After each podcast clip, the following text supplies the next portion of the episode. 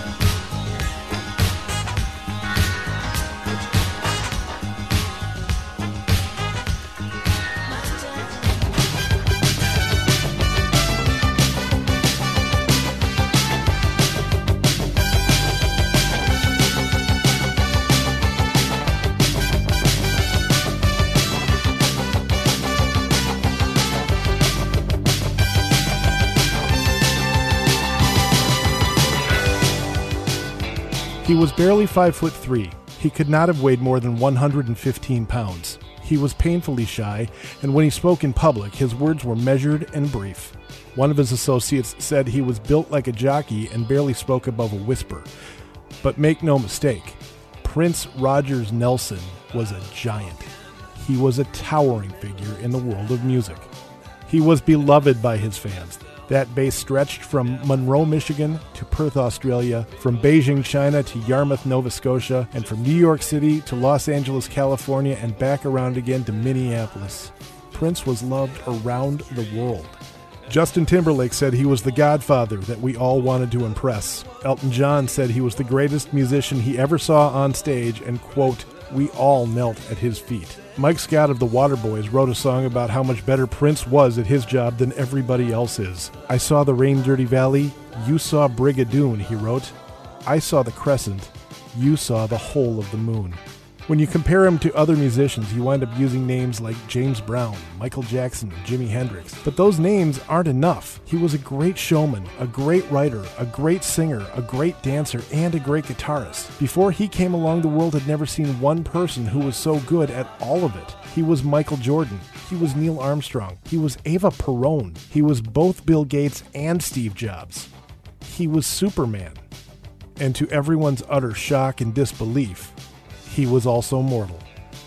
On the morning of April 21st, 2016, we learned that he had passed away, and the outpouring of grief around the world was profound.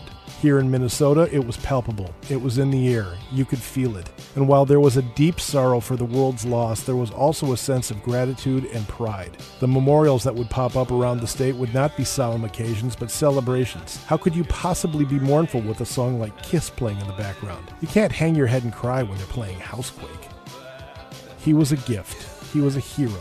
And while he wasn't immortal, as it turns out, his music is. His music has never lost momentum. Maybe when you hear those opening lines of When Doves Cry, there's a twinge of sadness, but within minutes, you're marveling at the genius of a funk song without a bass line, and you are moving your booty.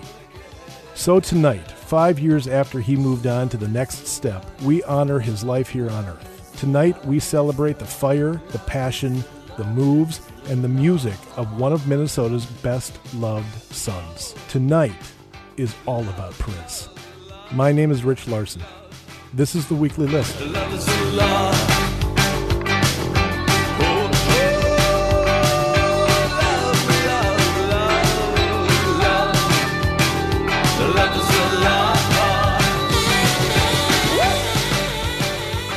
Well, good evening, everybody. You're listening to AM 1080, FM 95.1, KYMN Radio in beautiful downtown Northfield, Minnesota.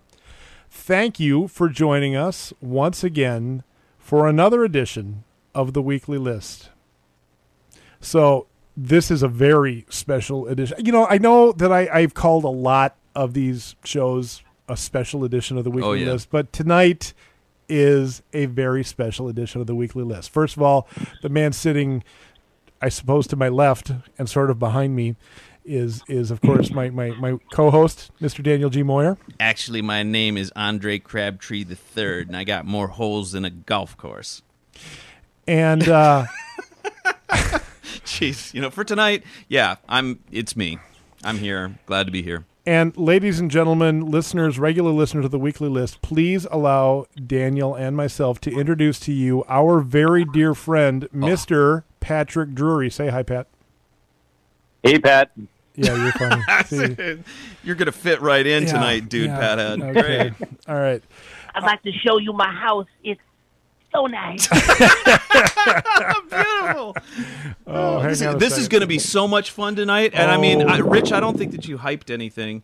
I honestly think this is going to be just a whole ball of fun. Yeah, this is going to be this is going to be super interesting. Anyway, the reason we are joined by Patrick Drury this evening is because, well, the three of us went to college together.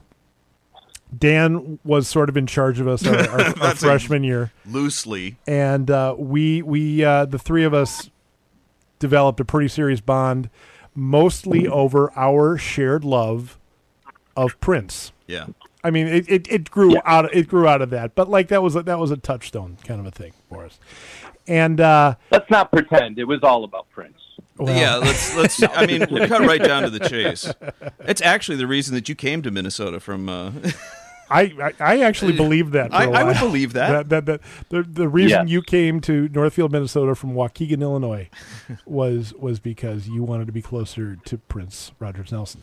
And you were close to me that. because I was yeah, so it was short. That that was reason number one, and reason number two was my parents were forcing me to go to college. Which is exactly why I went to St. Olaf too, but this is a much longer conversation. We digress. Yeah, We're exactly. talking about Prince. We are we are here tonight to discuss the legacy of Prince Rogers Nelson. So I, I want to start the show off tonight.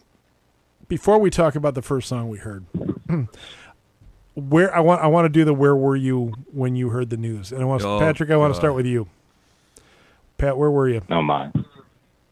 I was in my basement in Queens, New York. hmm I was I, I work as a Steadicam operator, um, and I was prepping for a job with the New York Mets, and Mr. Rich Larson called me, and all that he said was, "I'm sorry," and I knew immediately what he was talking about. Yeah. We hadn't spoken in maybe months, Yeah. and I knew, and I said, "Oh no, what's the story? What happened?" And I knew exactly what he was talking about. Yeah. I, I I didn't realize I I don't I'd forgotten that I told you. Rich, you're everybody's angel of death when it did comes did to I stuff. tell you too? Danny? Yeah. Okay, okay. I was. so, I was. so I'll- where I'll were you? my- where was I? Yeah. Okay. I was at work and I was involved in a franchise conference and I had thankfully I had wrapped up my bit on this and so I'm sitting at the back of the room. And it was a session, you know, I, the stuff that I do with Holiday and stuff like that. Anyhow, you called me and you said, "Danny, there's something bad going on at Paisley Park." And I went, "Well, what do you mean?" Because the week before Prince had gotten he had to he was flying back um, from a show from it- Atlanta. Yeah, from Was Atlanta. Show in Atlanta. And he they had to stop and he went in for some emergency stuff. And he goes, There's there's a problem at, at Paisley Park. And he goes, I'm watching CCO at the time. And I went, Okay, so what's going on? And he goes, There's now reports that they found a body at Paisley Park. And all of a sudden I remember going cold, literally going cold. And then there's you told me all this live as you were discovering it because all of a sudden you went totally quiet and I went, "Oh my god, Danny. Oh my god, it's Prince. Prince is dead." And I went, "What?" I, I mean, I, I literally almost felt like I was going to faint because that just seemed like an impossible concept, an Yeah. absolutely impossible concept. Yeah. And I, I said, "You, you- Rich, please tell me that you're." And I, I used an an epithet. Said, "Please tell me you're this kidding me, because that can't be." And you said, "No, it's real. Prince is dead." And I, I just, oh man, horrible. Yeah, I was I was running um, Southern Minn Scene magazine at the time, and um, just it was just you know it was one of those things. It, uh, you- there was a, a report on Facebook that a body had been found at Paisley Park, and and uh, and I went, oh, okay. But then that report like kept refreshing, and and it occurred to me, well, they're covering this. They're covering this differently. They're covering this like it's a story, not just like someone. And it just, it just, everything just hit me. Like, oh man, they're Yeah. covering this because Prince is dead, and they can't say it yet because they don't have the official. because yeah. they don't have the official word. But Right. but like you know, oh, they're they're suddenly. I mean, you could see just from watching the live stuff on, on on TV, there were more cameras showing up. There were people gathering outside of the fence, and you know, I mean, it was it, it, it- after about ten minutes, it was just you know you wait for the announcement, and then the announcement came, and yeah, it was it was amazing. Right. You It know, and awful. from my point of view, it didn't dawn on me that he could be there by himself. I, I just I always assumed, for some reason, I just always assumed that there was a staff of, you know, a dozen people at anything. Right. You know, so it really, it could have been anybody. You know, I, I had no idea. right, right. You know, and it, it makes me so sad to know that he was by himself and that he was found in the elevator. I don't I don't know what was going through his head during those last moments, but oh, well, no, no, Yeah. of course not.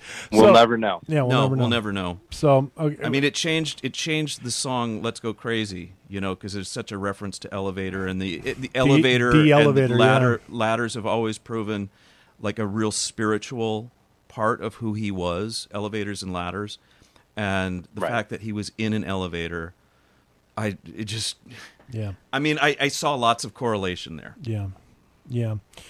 Um, so I, you know, I just wanted to kind of get that out of the way Yeah. at the beginning of the show, and and Right. but just just I mean, Prince was, I mean, he was to to say he was an icon is um It's a good word to start with. yeah I and and and I don't want to I don't want to make it sound like it was only an icon in Minnesota this was a Minnesota centric Yeah. thing, but there was something. I'm you know I'm just going to say there was something about growing up in Minnesota with Prince and then suddenly having him yanked away. It was, anyway, so but moving along. Well, and here here's the thing. I really want this show. My feeling is I need I need I need this show to be a celebration. I don't want to dwell on his his death. Um, the one thing that I will say is that night, and it was a Tuesday night, right?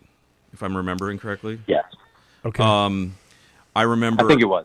I think a lot of people were gathering at First Avenue, of course, which makes sense. And I remember seeing live video of everybody going there, and I, I literally thought very seriously about going down and being at First Avenue all night mm-hmm. that night. Mm-hmm. But I was in such a level of shock. I, I was just so overwhelmed with that sense of grief, and musician deaths always affect me. But the ones that hit me the most are when Prince died and when Stuart Adamson a big country killed himself. Those those are the moments that I, I couldn't be at First Avenue. I could not have celebrated that night. And I'm almost tearing up just thinking about that day to begin with. That was that was really hard. yeah, Um so um I wish looking back in retrospect, I wish that I could have had the strength to go to First Avenue that night. I, I couldn't.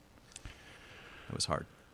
Anyway, um, right. So, but but like okay, so if this is a celebration, Yeah, let's. of That's Prince, it. right? I'm, I'm not. I'm not. I'm. I'm happy now. then I've got then I've got a quick I, I've got a quick little story to tell about her first story. Um, one of my my favorite memories, um, of sort of about Prince, uh, from when I was a kid. That does not have anything to do with me having gone to one of his concerts. Right, if, if I'm not in the same room with him. When I was a ju- ni- 1986, summer between my junior and senior year of high school, I worked at a movie theater that summer, South, the old Southdale Cinema, which has since been torn down and rest in peace. And that, like the whole summer long, we played um, Under the Cherry Moon was at was at the theater like all summer long. Which and the funny part about this, I, I've still never seen Under the Cherry Moon. I know exactly how bad bad the movie is, so I've never actually seen it. Yeah. Right. Rich, I was going to say I'm sorry because it's really not a good film. Yeah, yeah. I'm not. I don't feel like I'm missing anything. But but the end credits of Under the Cherry Moon is basically the video for Mountains, right? Yes. And I, every time I was an usher, and every time that movie would let out, I made sure that I was the guy who had to go in and make sure every, you know get get the doors open and make sure everyone was was clearing out and all that oh, stuff. Good move. So I could watch the video for Mountains. I love that song, and I probably saw I probably saw that. I've probably seen the video for Mountains 120 times, That's awesome. I, I had no idea. and I've still never seen the movie. I had. Well, and and You're better off. and we're we're going to talk about other movies that oh Yeah, well, yeah. Yeah. Anyway. Well, can, can since since you did intro the show with mountains, can we talk about mountains just a little bit? yeah, tell I me mean, tell I, me about Mountains. I love love mountains, and you know, I I forgot this song. You started this Prince tribute with a song not even written by Prince. He didn't write that it song. was written by Wendy and Lisa. Yep. oh, no kidding. Yeah. Yeah, and he wrote the lyrics to it. Ah. They brought the song to him, and Yep. he wrote the lyrics, and the lyrics are phenomenal. Yes, they are. Yeah. I mean, they're they're beautiful, and it really kind of sets out like his whole ethos about love and about you know overcoming, and it's a very like It is. amazingly powerful song. It is. It's But- beautiful. I always wondered why, and we were talking about this a little bit the other night. Um, why that song sounded so good when the Revolution got back together Yeah. at First Avenue, Right. because that's their song. It is. It, that's it. That's and it's a complicated song. It it's not It's- an easy Yeah. song No. at all. yeah. the the thing that I really like about it is that groove is so slinky that dun dun. I mean, it, it just has this Oh, yeah. movement underneath, between the bass and the you know It all- undulates. it- Yeah. Oh, that's a great word. That's that's actually the correct way to describe that. It undulates, and it there's just it's slinky, and it's just so much joy, and that band is so on on that recording. I have a Yeah. question because the, the, the, one of the things I really like about that song is the horns. Right now, I know Eric Right. Leeds is is on. Eric Leeds is on saxophone. Eric Leeds was his uh, was his sax player basically. Who's the guy in the trumpet? Maybe Matt Blistan. Um, Yeah, that Atlanta would make Bliss. sense. I'm not sure who's credited with that. I could look it up. Yeah, Yeah, But I that don't that would make know. sense. Yeah. Anyway, but the, I mean, just I the- don't know if he was with the Revolution at that time. I mean, it Well- could have been a session guy. I don't. By know. that point, the revolution had grown to like twenty two people or Yeah. something, hadn't it? I mean, it was huge. It, it was certainly much much bigger than it was in the version that you see on Purple in the movie Purple Rain. Mm-hmm. And he he Right. used to tinker with the Revolution all the time because you remember when Dez Dickerson was uh, he Yep. was there before Wendy, um, Wendy before was, Wendy was, yeah. you know Yeah, briefly. Yeah. briefly briefly. Well, Dez Dez Right. played on the Dirty Mind tour and all that kind of stuff too. Right. No, absolutely. But was the band really called the Revolution during that? no, tour? I, don't I know. no. That's a good. In point. fact, I don't think Dez technically was ever actually in the revolution because it, the, with the, the, the the uh. revolution like got the name with Purple Rain. No, actually, that's No? incorrect because if you look at the cover of 1999, it has the word um, "the Revolution" is in it, but and Pat, I, I don't. You you have to take the album cover and you hold it up to the mirror and you can read it saying "the Revolution." Oh, interesting. But you know, like a lot of things in the Prince universe, um, he loved to foreshadow things. That's true. That's he true. loved to throw little bits out before they were even things, and you're like, "What is the revolution?" And then here comes this band. What's the dawn? I don't know. And then But- here's you know, Right. it's always this sort of like, I mean, and look at the new album that just it, you know is being released. He's always ahead of us. Yeah. Even ten years, Ten years behind you know, us. five ahead years of after us. his death, Yeah. and an album that was recorded ten years ago, Yeah. it's right on time. And you know, so, you've heard but I the get a whole, I get ahead of myself. I digress. Yeah, you know, and that song, it's like, wow, he could have written that today. yeah. Okay. So, So- anyhow, we- Absolutely. yeah. So moving on, uh, because if we don't move on, this show is going to go 19 hours. Um, who, There's a reason Which why would be amazing. who, well- who wants to talk about something in the water does not compute? I do not want to talk about something in the Okay, water. well, I'll, I'll tell you something. Well- I I picked Danny, Danny, Wait, wait, Danny. wait. First I- of all, let's talk about we we all picked six songs, right? You picked six, I picked six. Rich threw in a bunch, right? Yep. This was one of your picks, so Yeah. I just want to like clarify that. Go for it. Okay. Here's the thing. Um, my I've got a relative named Monty, Monty Moyer. Um, he's not a direct cousin. He's actually the son of my dad's cousin. But my dad and his dad were really close, and so I was really close. You know, I you know his dad and everything is always, and his, he's got a brother named Brad. Anyhow, when I was a kid, um, my dad came home from work and he was like, "Hey, Monty's on an album," and it just came out. And we ran over to Peaches, which is a big record store at the time, and uh, bought uh, the Times' first album. And I think at that time, Controversy was going to come out in like a little bit, and so Monty and the Time were going to opening for this guy named Prince at the Scope in Norfolk. And so that was really around the first time that I had heard of Prince. And there was an article in the Virginian um, Pilot and Ledger Star, and it was it had a thing on on the time, but it also was really a very negative thing about Prince, and so how sexual he was and dirty and you know blasphemous and all this kind of stuff. And I remember thinking, well, we should go see Monty and the Prince and all this kind of stuff. And then it really kind of came down, well, he might be a little too dirty or whatever. And so I didn't go. But of course, that's when Prince flew on my radar. And as soon as somebody says, this person's bad to listen to, you shouldn't listen to him. Well, what's the first thing that I'm going to go out and run and do? Yeah.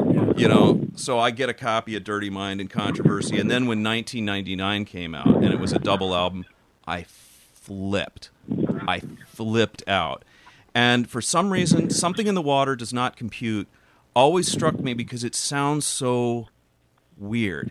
I mean it's it's a weird sounding track. Um, it's very electronic. The thing that i loved most was his vocals. His vocals were so unique, and then at one point, at the it's the last half where he's like screaming and just doing all of these gymnastics vocally, and it was weird when they remastered this album a couple of years ago. It completely changed the mix. It brought in piano, and they just about destroyed the vocal. So this version is from the original 1999. I think it was like the 1983 mix. Yeah, 83. And it, it's, there's something about this that I, I can't describe. It's just to my ears. This is what Prince was to me, at least the early, the first part. And I'm thinking about the period of Dirty Mind to controversy to 1999. This is definitive in my my ears. Patrick, you got any words on uh, something in the water does not compute? Any thoughts? I've always liked this. I've always liked this track too. Um, I, it is strange, and I I love it for its oddness. I Yep. love it. I, I, again, I think it's a foreshadowing of what Prince was going to kind of play around with, the things he was going to dabble into. Again, he he was taking his audience into new t- territory. Um, and look, 1999, one of the best double albums Oh. I can think of Yeah. you know, for sure. Absolutely. And what's so great about it is there's something for everyone, and there's stuff in there that you didn't, you got that you didn't even know that you needed. Yeah. And I think that this is one of those tracks. And I remember listening to it on my turntable. You know, it it had that great vinyl, and it had the eye, and you put the needle right through the eye in Yeah. the middle. I mean, it was just so, so cool. Yeah. Um, yeah, I just love. Uh, there's something about this about this track that is just Well, and it's fun. It has thing a i- lot of energy to it. the thing about it, I know one of the things that attracts me is is the weirdness. And Rich, you have always said that I like all of the unlistenable, and then uh, a word um, that nobody else can stand, because that's all the stuff that you really love the most, and that's that's true. You know, no, it's it's it's not that. It's just that you like everything. you don't not like anything. I don't like. I'm not really enamored of polka. Now, heavy metal polka, I could get behind. But oh, I thought I thought you said Poco, and them, No, I love Poco, Them's but- was going to be fighting. no, I. I love polka. I mean, Anyway. polka. Moving on. So from 1983 in the 1999 album, this is Prince before the revolution with Something in the Water Does Not Compute. A 95.1 KYMN, the one.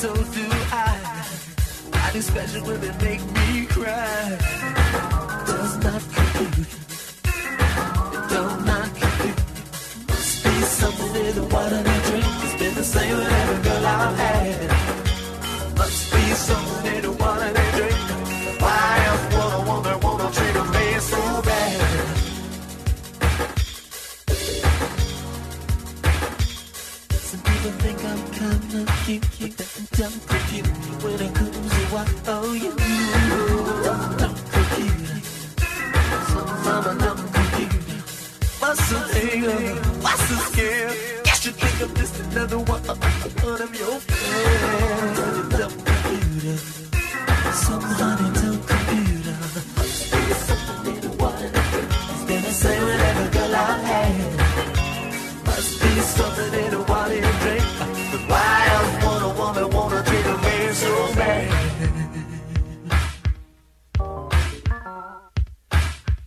I've got to get to you, baby. Mm-hmm. Some people think I'm kinda smart. What must a me before he start?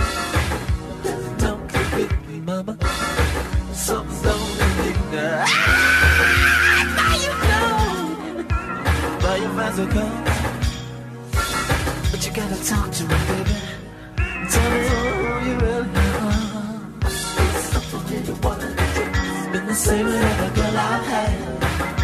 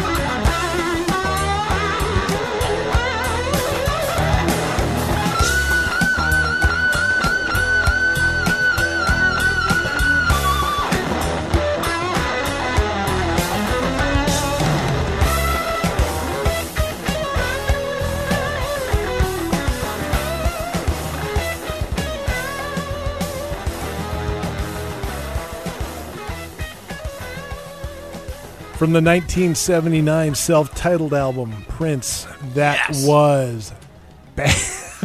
I'm just saying, I, man, I'm so pumped on that. I was sitting here air drumming during that. That was Bambi. That was a song called I Bambi. love that song. That was one, that was one of yours, Patrick. Tell that was my first pick. And tell us- tell us like about one Bambi. The, the one of the just hardest rocking early Prince songs. I mean, it's it's just amazing. And the great thing is, is that he played it consistently throughout his career. Yeah, isn't that Live. wild? yeah. Re-recorded it on on The Undertaker, which was an, an unreleased album, but like it, it, it always stayed with him, and he always came back to it. And it's just a great ripping song. He's like 19 at the time.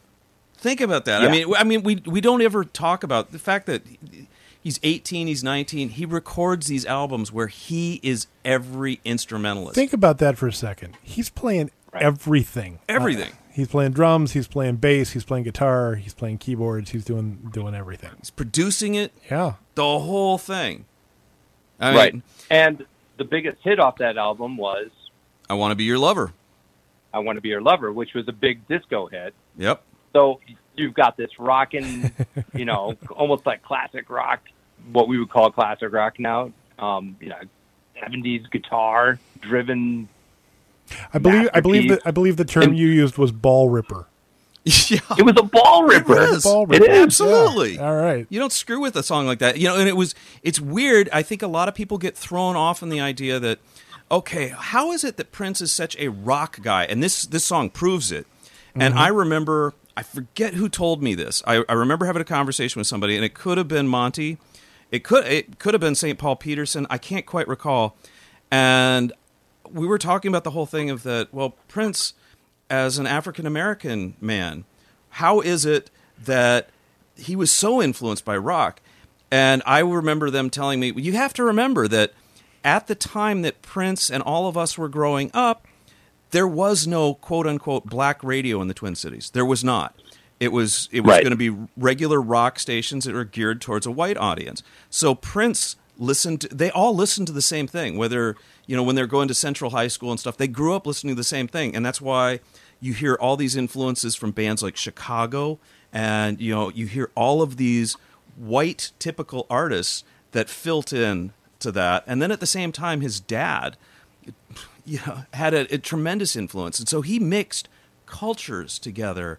And there were so many different melding pots of blurring the lines of, well, what is white music? What is black music? What is all of this stuff? And Yeah, that made him extraordinary. He was, you know, Pat, you said that he was so ahead of his time. He was. Now we're starting to hopefully, hopefully become a blended, true society of diverse and wonderful and unique people and viewpoints. He started with that. Okay. So before Danny starts singing "Kumbaya," Oh, shit. that's probably good. So we're gonna take you gonna take you uh, you the audience now back to uh, uh, the St. Olaf uh, campus in 1980, late 1987. The uh, the the uh, uh, second floor of uh, of the Kittelsby dorm, where uh, Patrick, who was my next door neighbor, and the two of us lived across the hall from Dan. who brought home "Lovesexy" first? Which one of Oh, us? I, I think was we, Pat. I, no, Uh, no, we did it on the same day, and it was it was Maybe. nine, it was 1988 because I remember we were all getting ready for the Black album to come out. Remember? Yes. And we Yeah. had that Yeah, we on, were. and we had that on our list of things to buy. We had the date, and I remember, and I think it was with you. You and I took Leo's van. We walked over to Fine Groove. When you say you, who are you pointing at? Danny? I'm I'm pointing to Pat. okay. By the way, we should we should point out Pat is on the phone because Pat actually lives in, in Cold Spring, New York. That's the reason he's not in the studio. That's the only reason he's not in the studio. with that's us. that's a Billy Joel reference, Cold Spring Harbor. yeah. Well, no, that- that's a whole different. That's a whole different show, but you you're actually in Cold Spring. Okay. Yeah, so so anyhow, I want to say that Pat, you and I went and we went down to Fine Groove, which was at the time that was the record store that we went and bought all of our stuff. And we get there and um It was 1988. yeah, and there is no Black album. We find out that it's been pulled. What? and I mean, they took like a million copies or half a million copies and they destroyed it. It's the most bootlegged album ever. Um, and so, anyhow, it was a couple weeks later we found out that he had almost recorded all of Lovesexy in like a like a 72 hour period or something over like a weekend and then it got rushed to the stores and I remember I think we both bought it at the exact same moment and I remember having the CD and flipping out. I played I played Lovesexy the entire summer of 1988. So I think it came out in the spring. It came out in May of 1988. There it is. Yeah. And let let's not forget, you had to listen to it in its entirety. In its because it was entirety. one It track, was one track, which was really cool.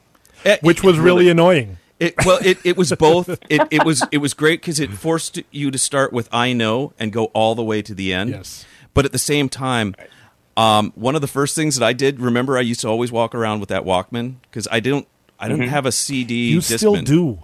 Well, yeah, but now I do it on my phone. But uh, but anyhow, I the first thing that I did is I put it all onto a cassette tape, and I put Lovesexy on both sides of that 90 minute cassette. so as soon as one finished, I you know it just went right over to the end, and I could just flip the tape over and instantly start it over. Okay. And, well, and I You were cheating. I, I was cheating, but but at the same time, Anna Stesia was the end of what technically would be side one, if I'm remembering correctly. And that was a song that I loved the most. It's still my favorite song off of Lovesexy, bar none. Right. Um, and, And, and going back to Dan to talk talking about the Black Album and Love Sex, you you have to kind of talk about both of them in the same Yeah, you do. breath almost because you know this is it's almost like Lovesexy came out because Prince felt like he had gone too dark. You know, Right. He, he danced with the devil, and he's like, no, I got to pull myself back. Got to make this redemption album. And when he did the Lovesexy tour, I think Anna Stesia was the end of the first act yeah, that was prepping for all the stuff that would come later on in the show. And if you think and you listen to the lyrics and everything, you're like, oh yeah, this is I get it. This is a great transition song. You know, he's asking for forgiveness in the song, right? Yeah. Oh, yeah. And the the the thing about the Black Album, the Black Album and Lovesexy share one song in common between the two of them. Um, when, two are in love. I mean, that's the only song that's on both recordings, both albums. Yep. Um, the Black Album, I'm kind of surprised neither one of us picked it. The you know picked something from that. It, it's also it's there's a lot of dirtiness, and there's uh, but I love the song Bob George. And remember, he would start that second half of the show, the Lovesexy show, with Bob George. You know, Right. oh man, that was I still that whole album, the whole Black album, I love. But Anna Stesia, the thing that I really like about this is it starts and ends the exact same way, which is very simple Right. chords, but the build up in the middle is incredible. And then the guitar solo, his voice, it- it- it's such a weird mix because he's taken this powerful guitar and really in my mind to my ears has kind of buried it in the mix but then's taken bits and pieces of his vocals and pushed it up so much and the, there's one point where it goes ahoo something like you know during the guitar part that sounds especially if you're listening on headphones which i would have been at the time it sounded like he was just burrowing right into my skull with his voice on that There's an amazing mix on that whole Lovesexy album. I was listening to it the other day, and uh, yeah, it, it's it, it's very bright. It has a very clean, bright feel to it. But the arrangements, I don't know if he's ever made a more dense arranged album. It's yeah incredibly complex in its Oh. arranging and its studio work. I mean, it's that is a true studio masterpiece in Yeah. so many ways. it, it's it's weird and he, he got the thing that got most of the attention is that he's nude on the cover you know and they're like oh Right. you know "Oh, you know what so what get over the cover Riding and a listen to- flower. yeah exactly R- listen to the music that's here this is something that's like genius level and i i couldn't stop listening to that summer People call me rude. I wish, Wish we, we all were were nude. nude. All right, so from 1988, and the Lovesexy uh, album, not the Black album. This is not Superfunkycalifragisexy. This is Anna Stesia on 95.1 KYMN. the purple one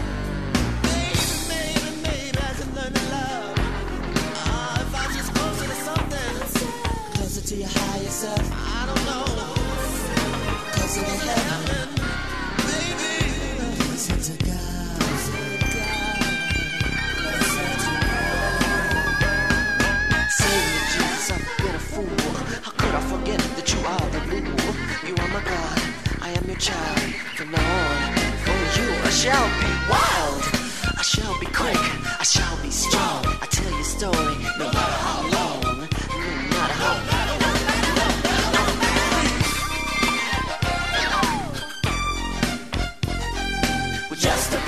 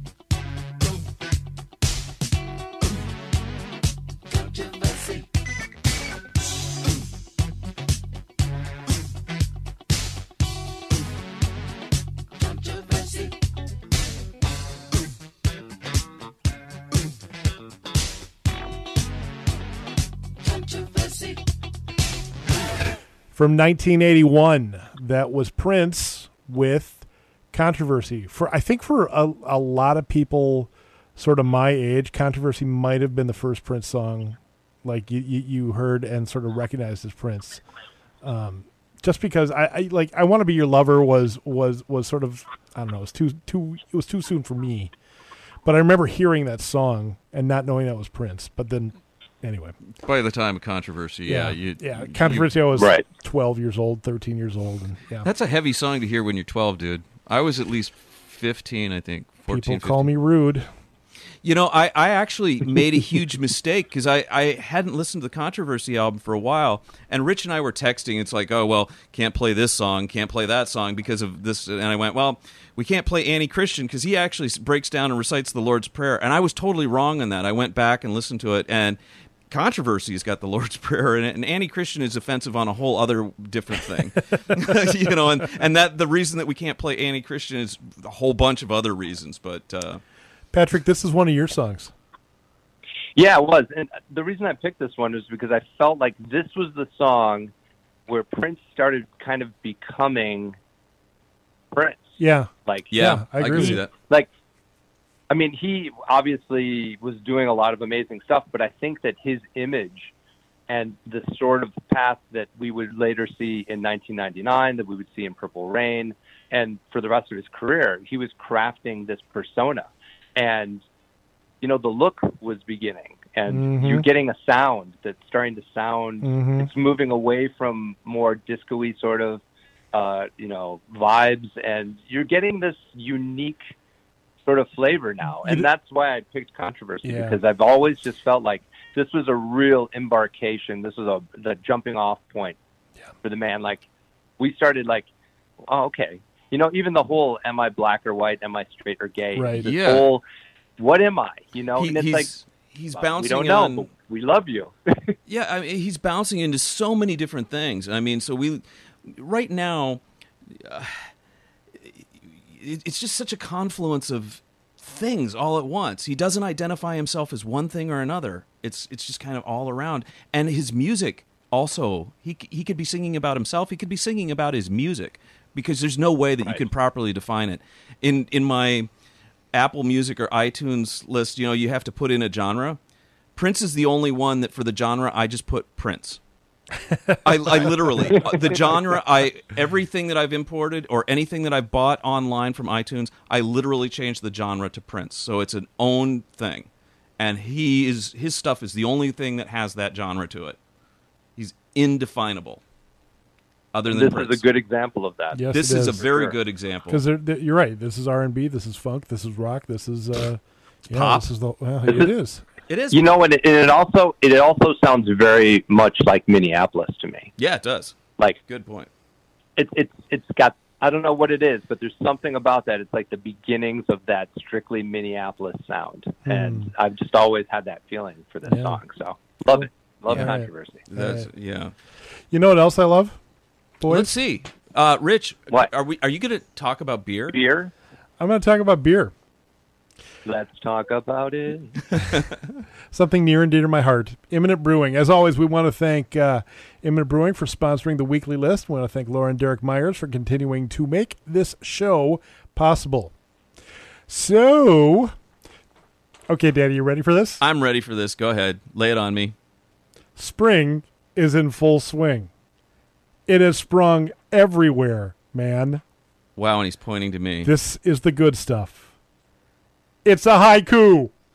Oh, I It is. made wait, a- wait, wait, no, s- s- say that again. say that again. Once again, you're listening with your mouth.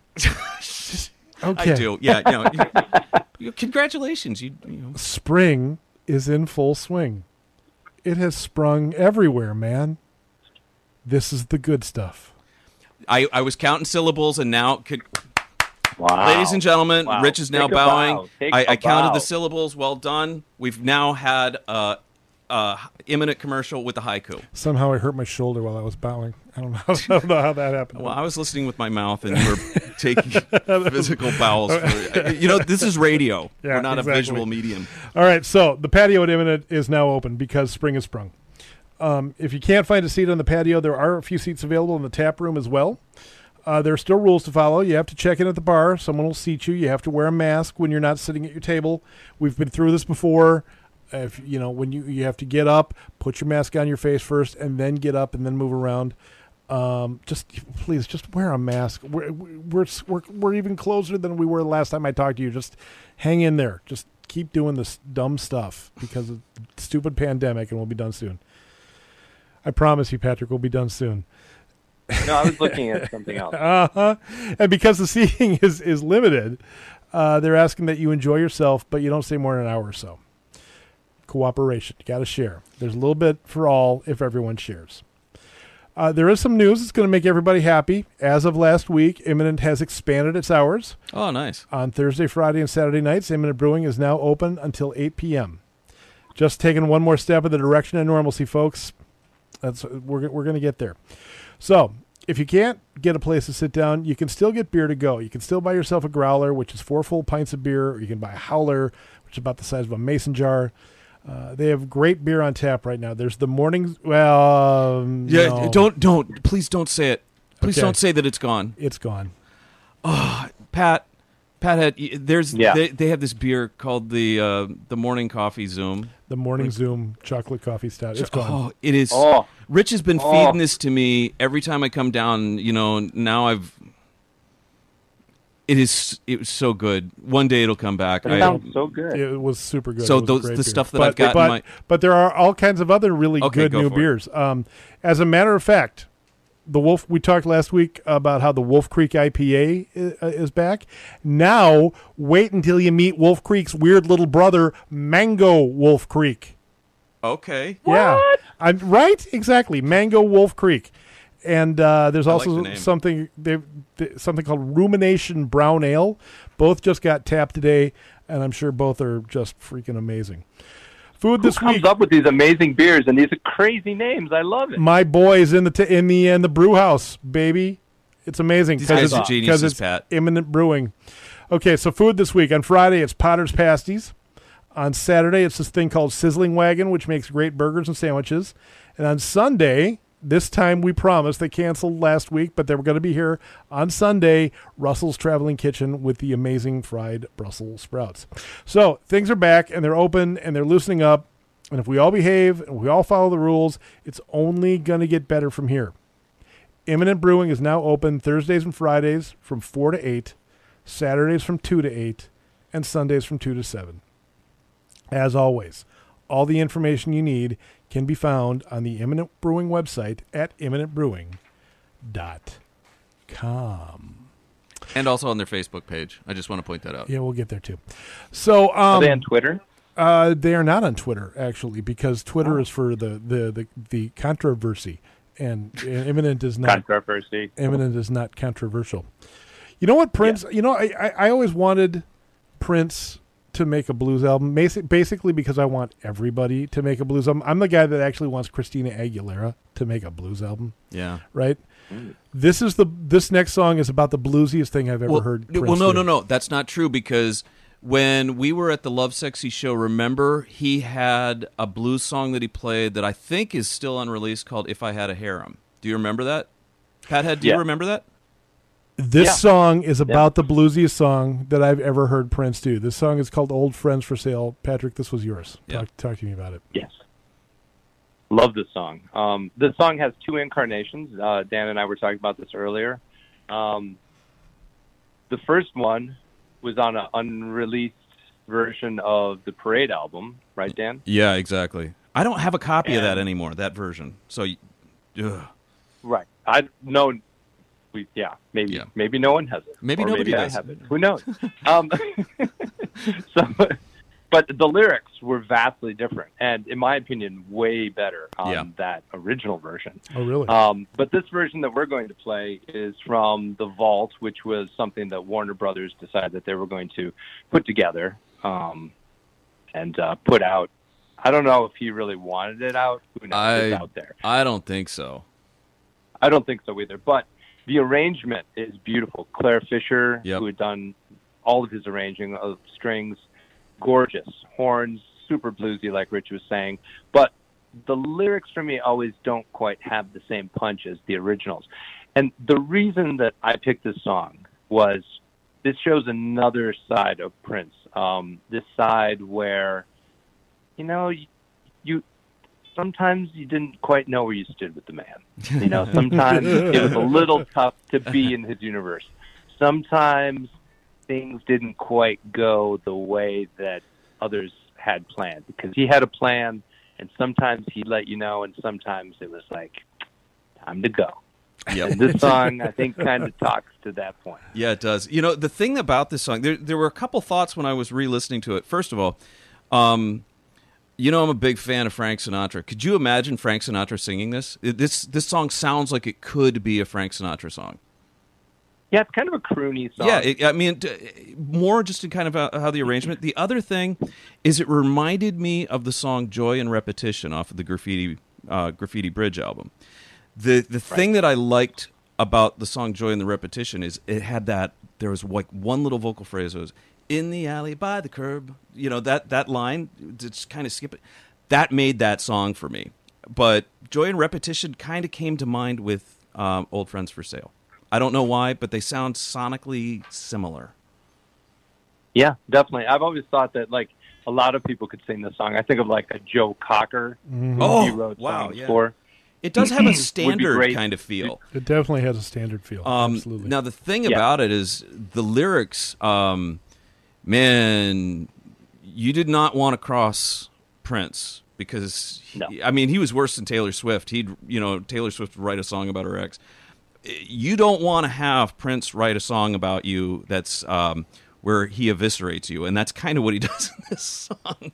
Right. That was what fueled the song. Well, and what's interesting too, uh, you know, when you read accounts of people talking about him and how he communicated, it was through his music. Yeah. I mean, I know that sounds kind of trite to say, but I really think a lot of times things were troubling him. You know, he'd sit down and just work it out, and I think this was one of those moments where he was working stuff out. He there's obviously people he was not happy with that you know were on the outs, and he may have even sat him down and played the song for him, and you know Yeah. handed them their walking papers. Uh, It but wa- it's a great song. I absolutely adore this song. Um, it's always been one of my favorites, and I just don't think it gets No. enough uh, attention. But- and um, I was but really among- happy to be able to add it to the list. But among the diehard, you know, like hardcore Prince fans, like you two. yeah, we know this song. You know, we learned it from um, bootleg recordings. Let's, you know, we it, it, this was on the tape trading kind of thing. It was this song, and I mean, it's good that there was a clean uh, vault release of it. I'm glad for that. Absolutely, absolutely. But if you if you had to ask me which one I liked better, I would say the original. Oh yeah, sure. yeah. So, for those who are listening out there, if you can find a, a copy of that, check it out. Yeah. Pretty amazing. Yeah, my guess But is that you could probably find it on YouTube if you really look right. for it. All right, so from the year 1999, this is uh, from the Vault, Old Friends for Sale. This is Old Friends for Sale by Prince on 95.1 KYMN.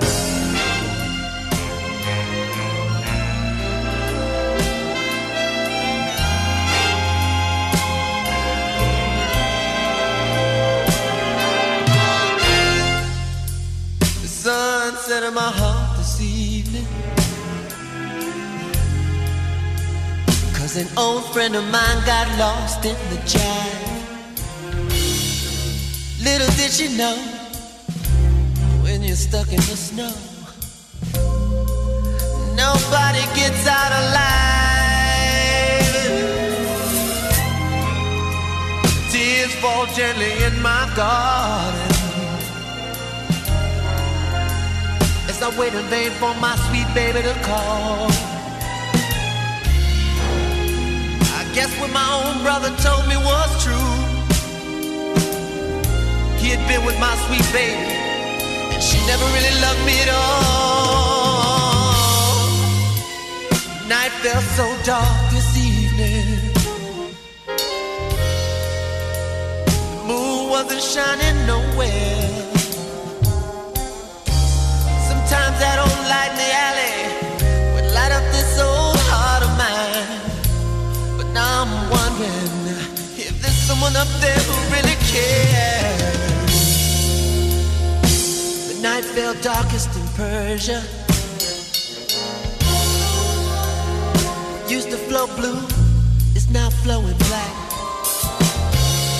Many a doctor can try, but only heaven knows why. When it comes to love, why do some men, why do some men turn their back? Can somebody please tell me?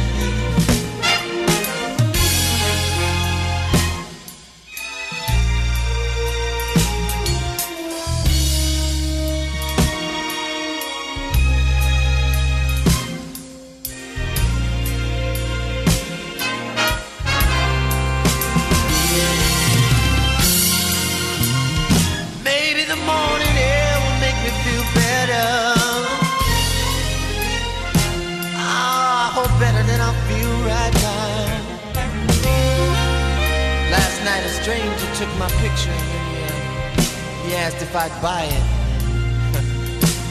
I said, I guess I don't know how. Oh.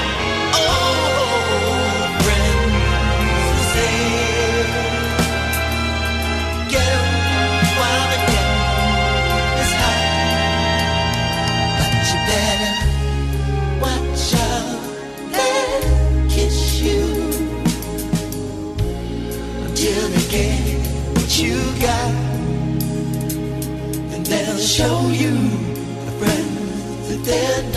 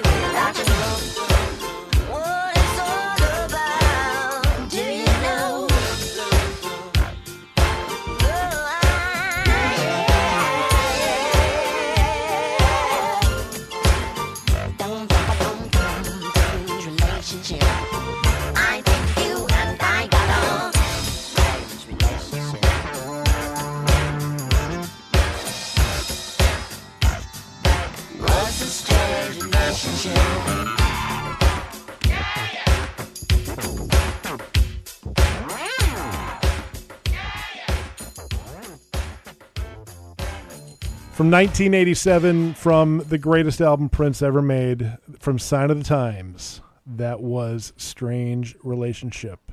A, uh, a song, I believe, Danny, was selected by you. Yep, I picked that one. What do you got to say about Strange Okay. Relationship? Here's the thing: the Sign of the Times album, when it came out, I was overwhelmed by it because Prince had more ideas in one song than bands would have in their entire career.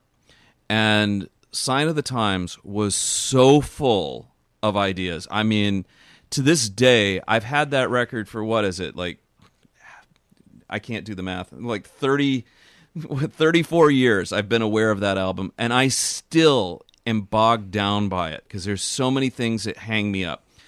Anyhow, when I first heard Sign of the Times, um, Strange Relationship really didn't hit me. And it took it's taken me a very long time to get through the Sign of Times album. The deluxe box set I haven't even opened yet because I'm scared to death. I mean, I've got the whole 8 or 9 CD version and it's sitting on my desk and I can't open it yet because I'm realizing that this is going to occupy my life till I die. Uh, but so anyhow, Strange Relationship didn't really hit me until we saw the Lovesexy show, um, and that was '88, fall of '88, I think. Fall of 88. Um, and it was at the old Met Center. Yep. And I remember Yeah. there was a point where Prince sat down at the piano and he did this piano medley. And I remember, I think there was bits of Condition of the Heart that he threw in, but I remember he did a piano solo piano version of uh, Strange Relationship, and I was so floored. That was the high one of the high points of that entire show for me. And I remember going, okay, all of a sudden, stripped down to just him and a voice and a piano, the song all of a sudden made sense to me. And because of that, Strange Relationship is always the high point of um, Sign of the Times for me. And that's just just me. And it, it I remember that moment seeing him play and that song and I was I was gobsmacked is the best way to describe it. Yeah, this this is really his most prolific period because you know obviously Sign of the Times came out of a lot of material. You know, the the Revolution was still together. Yep. They had recorded an album that never came out, Roadhouse Garden. That's right. They I forgot recorded they recorded uh, the Crystal Ball. They recorded Dream Factory. Mhm. That's right. Then you also None had the of those- Camille album. None of those ever came out. I mean, Crystal Ball eventually came out, but I still don't feel like it's That's not the what he intended it to be. Yeah. But this, when it came out, Sign of the Times, sounded completely different than anything that they had worked on on any of those three previously unreleased albums. And he was really setting a benchmark for what the sound would be, not only for his band, but I felt for like a lot of pop music with the sign of the times because it's stripped down. There's a lot of really stripped down. The the, the drums are hard, the bass is grooving, you know, and then you've got horns.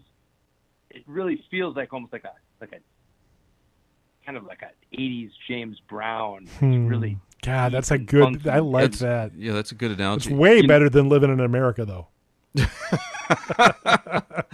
Look, it was in a Rocky movie. You gotta love living in America. Okay?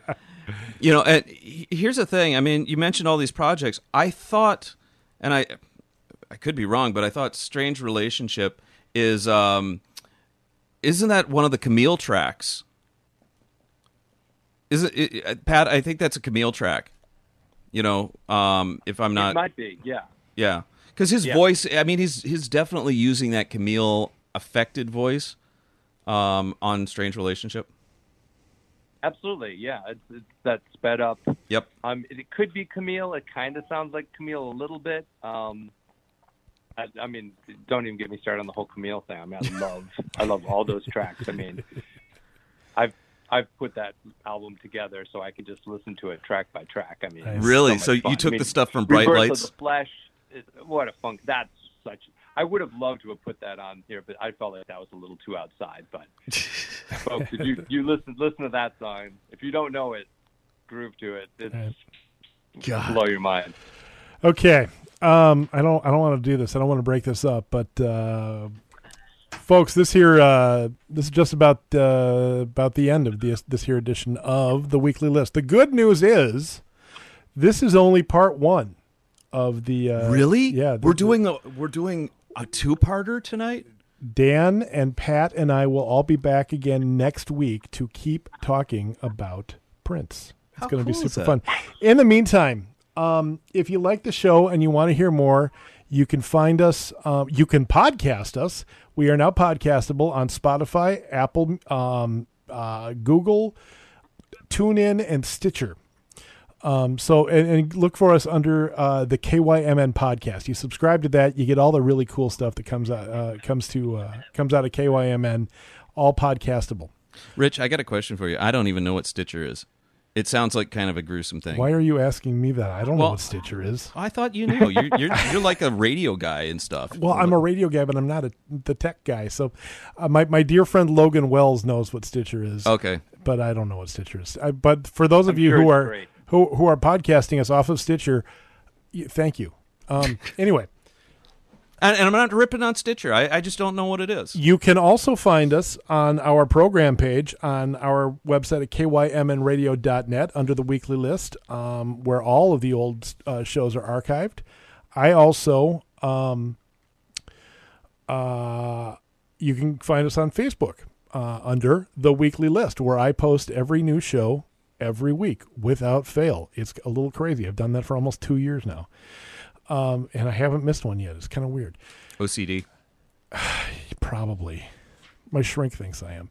Any, anyway, um, and while you're on Facebook, go like the uh, KYMN radio Facebook page because it's the best place you're going to find for all of the local news in, in the Northfield area. Patrick, I know how much it means to you to keep up on things like the uh, the new Rice County jail debate, right? I know that means a lot to you. So, but you can You know, do- I was reading about it just before we got on the air. well, you probably you were I've because got a lot of questions. 'cause, so uh, I hope there's there's some answers out there. I, I, I just wrote about it, so you probably could read about it. Anyway, uh, It's the dilemma that we deal with. yeah. Um, and also, as long as you're on Facebook, also go like the Imminent Brewing Facebook page because things are always changing in the face of this pandemic, and and and things are getting better. And Lord knows there might someday, one day, actually even be live music back at Imminent Brewing. What? And when that happens, you're gonna know about it because you are looking at the Imminent Brewing Facebook page. Yep. That's that's going to be the place you hear it first, right? More than more than you and I just talking about it. Right. Okay. So, Well, one thing that never changes is good beer. That's true. and that's the best part about Imminent Amen. Brewing. Better than the service is the brew is is the beer itself. I can attest to this. Yeah, so can I. So, um, you guys each picked a whole bunch of songs for this show. I have exactly two, and and I I asked you guys each to pick, um, uh, songs, uh, six songs each, and I knew even when I told you, you know, guys, come on, let's let let's let's not let's try to stay like you know at least within the lines. Uh, you guys still went out, and I knew you were going to kind of swing off. So I, I I decided I was going to lay back and wait for you guys to make your choices, and then, like I said, I was going to fill in the cracks. Well, this is probably the biggest crack to fill in. I am sure there are plenty of people who uh, tuned into the show tonight just to hear what we all have to say about the song Purple Rain. And I'm going to start. I was talking to a friend today who was asking me, Do I have a favorite uh, Prince song off of Purple Rain, the album? And I was super embarrassed uh, because my two favorite Prince songs on, on, on Purple Rain Please say, "Darling Nikki." are When Doves Cry and Purple Rain. Hey, there's there's not a bum track on the record. Well, there's nine tracks. There's not a bum one. I am I am such a sucker for anthems, not power ballads, but like these these you know, Yep. the, the great soaring, emotional, swelling anthems, right? Well, And this is it. there is this- not a better anthem out there than this one. Yeah. Yeah, I'll grant you Take that. that, Bon Jovi. Exactly. Exactly. Hey, man. You can never say goodbye all you want. You ain't never gonna touch Purple Rain. On a steel horse I ride, though. Okay, boys. Here we complete the com- complete the sentence. I've seen a million faces. And I've rocked them and all. I've rocked them all. Yep. All right. Anyway, what do you guys think about Purple Rain, the song? Um, What to say? oh, jeez. Pat, I'm going to let right? you go first. I mean, it's it's the Phoenix, right? The end of the movie. The kid comes out, Yeah. hits the chord. And then the, There it is. It's just like, you know, it. It, there's a lot of emotion in this song. You know, I'm going to say this too. I want to tell this story really quickly. Um, and Danny and I were just talking about this last week. Um, there's a the, just prior to this gigantic ending scene in the movie where he plays Purple Rain. There's it's the scene where right after his father has attempted to uh, commit suicide and, and Prince has found that, that his father actually did write down all of his music even though he said he didn't and Yeah. and he and he got so upset that he threw everything up in the air and he passed out. And then he woke up and he wiped the tears off of his face and he wandered into the room where the piano is and he put in the tape that Wendy and Lisa had given him and he started listening to that song that they kept trying to, to push on him that he didn't want anything to do with. yeah. And he listened to it and he listened to it and then he plays it on the piano. And my brothers, Prince playing that little instrumental piece, which probably only lasts for 35 seconds Yeah. It might be the most beautiful piece of music I have ever heard. Yeah. I love that. And I can't, I mean, there's no like recording of that anywhere except on your copy of Purple Rain, the movie. That's true. You know? Right. Right. Anyway, Yeah. that's my story. yeah. That's, and I'm uh, sticking to it. Yeah. Well, I mean, look. Not only is it an amazingly well crafted anthem, but the way that they managed to weave it into the movie, Yeah. Right. it gave it a power and an emotion that, when you saw the film, it was like whoa, and then you heard it later, and you're like, oh my god, it's even better. It just keeps getting better, in Do you- my opinion. It's do you- just Do you know he hadn't written the song when they started writing the movie? yeah. Yeah, he, he it was it was early. It was early. Like he showed up, and that like they were working on the movie, and he showed up, and he had a little piece of it, and like the whole revolution. Uh, this is the only time the revolution actually like It was worked the song out together. it was Wendy's. This recording is the first time Wendy played with the band live, and it was actually done at a charity event in '83. And if you go and search it out on YouTube, you can find the expanded version because the version that is on the album is an edited version. It is. And Pat, you know It this is a benefit for the Minnesota Dance. Yes. Yes, Minnesota yes, Dance it was. Theater. And I mean, it, it was truly recorded at First Avenue, and it truly was live. But they did slice it a bit, and it it's got a what a seven minute running time to begin with. And it, so, I, I- one of the things when I think about Purple Rain, I remember the first. I of course I bought the album right away, um, but I remember being on a on a choir trip uh, and up in Duluth. And where I lived at the time was near Fergus Falls, Minnesota. There's no way that the movie Purple Rain is ever going to show at Fergus Falls in 1984. Not a chance. We happened to be in Duluth, and a buddy of mine named Scott and I, you know, we would stay over at a host family, and we stayed at this um, really nice young girl's house. And so the idea was is all of us choir people from the Duluth High School and from my my high school, we are all going to go hang out. And so I remember she drove us all to this movie theater and we saw a midnight showing of Purple Rain. It was the first time that I'd have ever seen it. I of course knew all the music, but that moment where Prince comes out and plays this just floored me. So I, I've got that image of that night and being in a movie theater in Duluth uh, when I think when I ever hear this song. But then anybody who watched that Super Bowl performance that Prince did during the halftime, that in my mind is the greatest halftime show that the Super Bowl has ever had, nor will they ever have. They'll never have something better. And his version of Purple Rain played in the rain because it was the rain. raining at the time. And I remember he he had asked the the the crews or whatever they're doing. Uh, they were apologizing that it was raining when he's uh, and he goes, no, no, no. Can you make it rain harder? That was that's how he thought. He thought so differently. He saw it so beyond what a normal quote unquote human would view, whether it was visual, whether it was music. He he was art personified. And this song really captures it's it is anthemic and Yeah. God bless him for it. Yeah, and there's there's always a, a cinematic sort of uh, feel to to all of his songs, and obviously this was the title track from the movie, but he captures that on a level that very few artists. and it, it really goes can. through so many movements. It's almost like Grofé's, you know, Grand Canyon Suite. You know, you see all of the changes in weather that happen in this, and the the emotion and the, you know, the scope and the, the the grandeur of it. This song is a song of grandeur. It Absolutely, really is. it is. Absolutely, it is. So Yeah, with that. I'm All right. I, I'm spent, man. I'm I'm done. I I can't do any more tonight. Okay, so from from 1984, the uh, the the year that I will always associate with Prince, uh, from the movie Purple Rain. This is Purple Rain, folks. Thanks for listening. Uh, we will all be back next week for part two of our look at the music and legacy of Prince Rogers Nelson. Thanks for listening, everyone. Yeah. We'll talk to you guys again next week. Peace. Peace.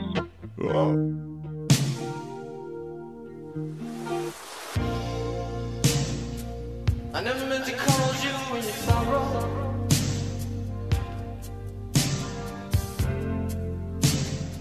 I never meant to cause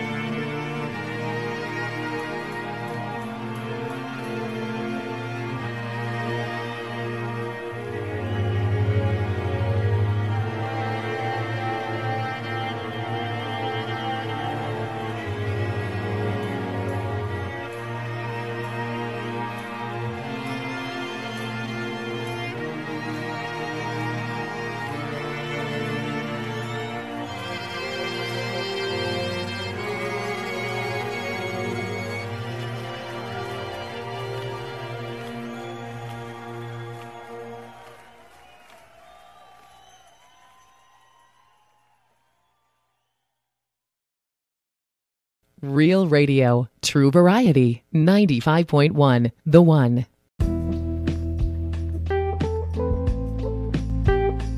This is Jeff Johnson. Join me for the KYMN Morning Show, weekdays 6 to 9, right here on your radio station, KYMN Northfield.